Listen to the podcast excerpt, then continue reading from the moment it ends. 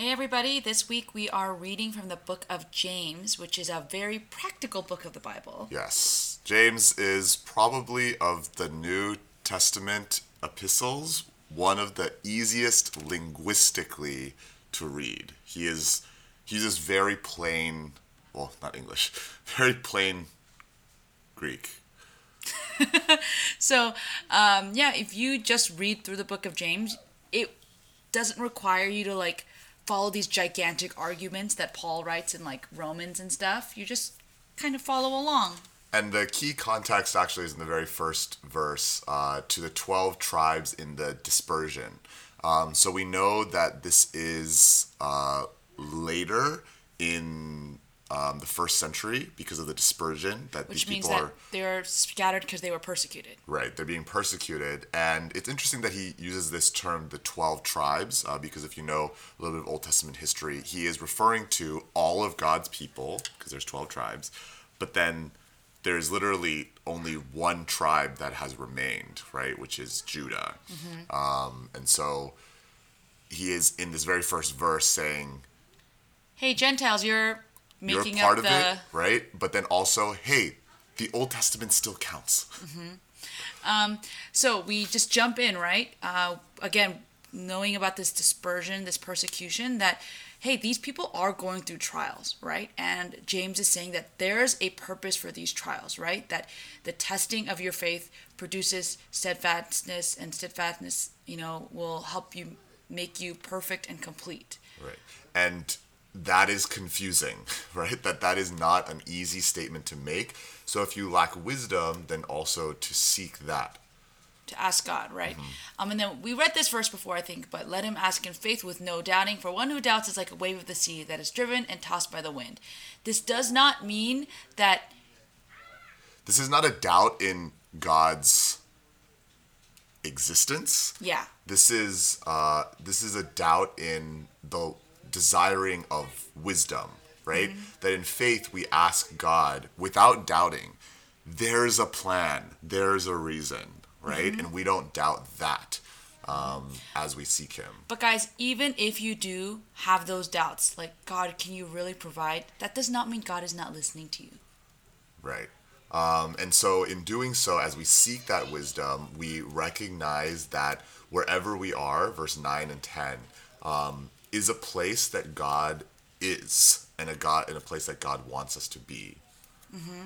Uh, and we again go back in verse 12 to talking about you know remaining steadfast under trial because if we do remain steadfast we will receive the crown of life Right, because these people uh, in verse 11, right, are concerned with, well, how come these people are rich and how come we're poor, or vice versa? or how come we're being Right. persecuted and they're not and basically, he's like, yeah, but in the end, you will receive the crown of life. um, and then he just into this thing being tempted by god but uh, you know people always say that like you know like is god tempting me? Is god evil? But no we are tempted by the evil that's within us.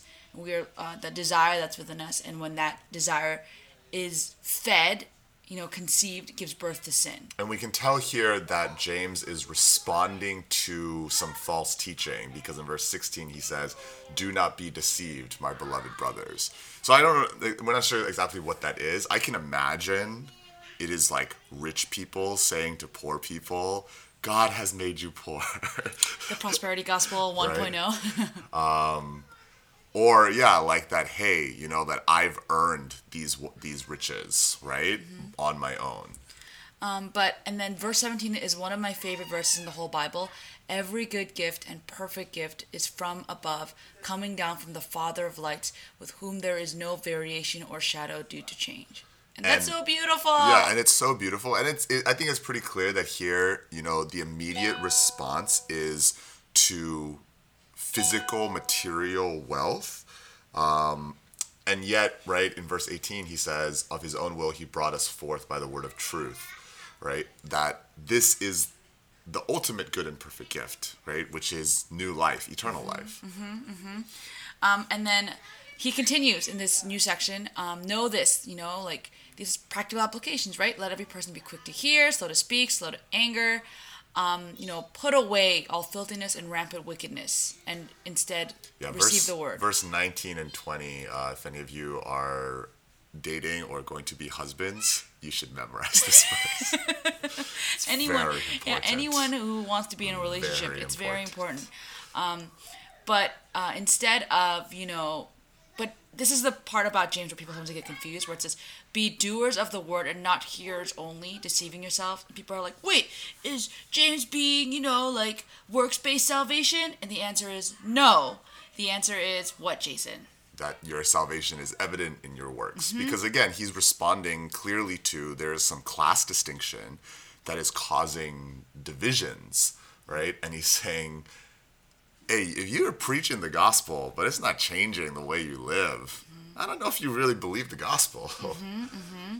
And so, and that's you know like that's the example he gives yeah, with the man who looks in a mirror and then looks away from the mirror. It's, and that's basically like you read the Bible and you look at it and then you're like, oh, and then you walk away and you don't remember anything you just read, which I know happens sometimes, guys, but um, that doesn't produce fruit.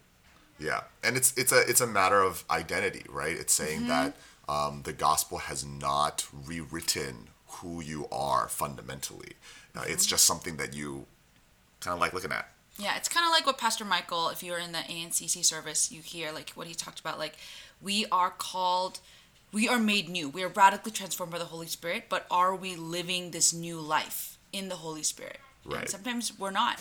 Yeah, because I think it's important that, you know, our works do not save us, but yet what is the blessing of salvation? In Ephesians says that we have been saved to do good works. Mm-hmm. This is a God's crazy and, and we see this again here in verse 25 that uh, the one who does, he will be blessed in his doing. And here are all these people who are who are saying, "Wait, am I blessed by God because I don't have as much money?" And he's like, "No, no, no, no. That's That's, not not, the- the, blessing of God.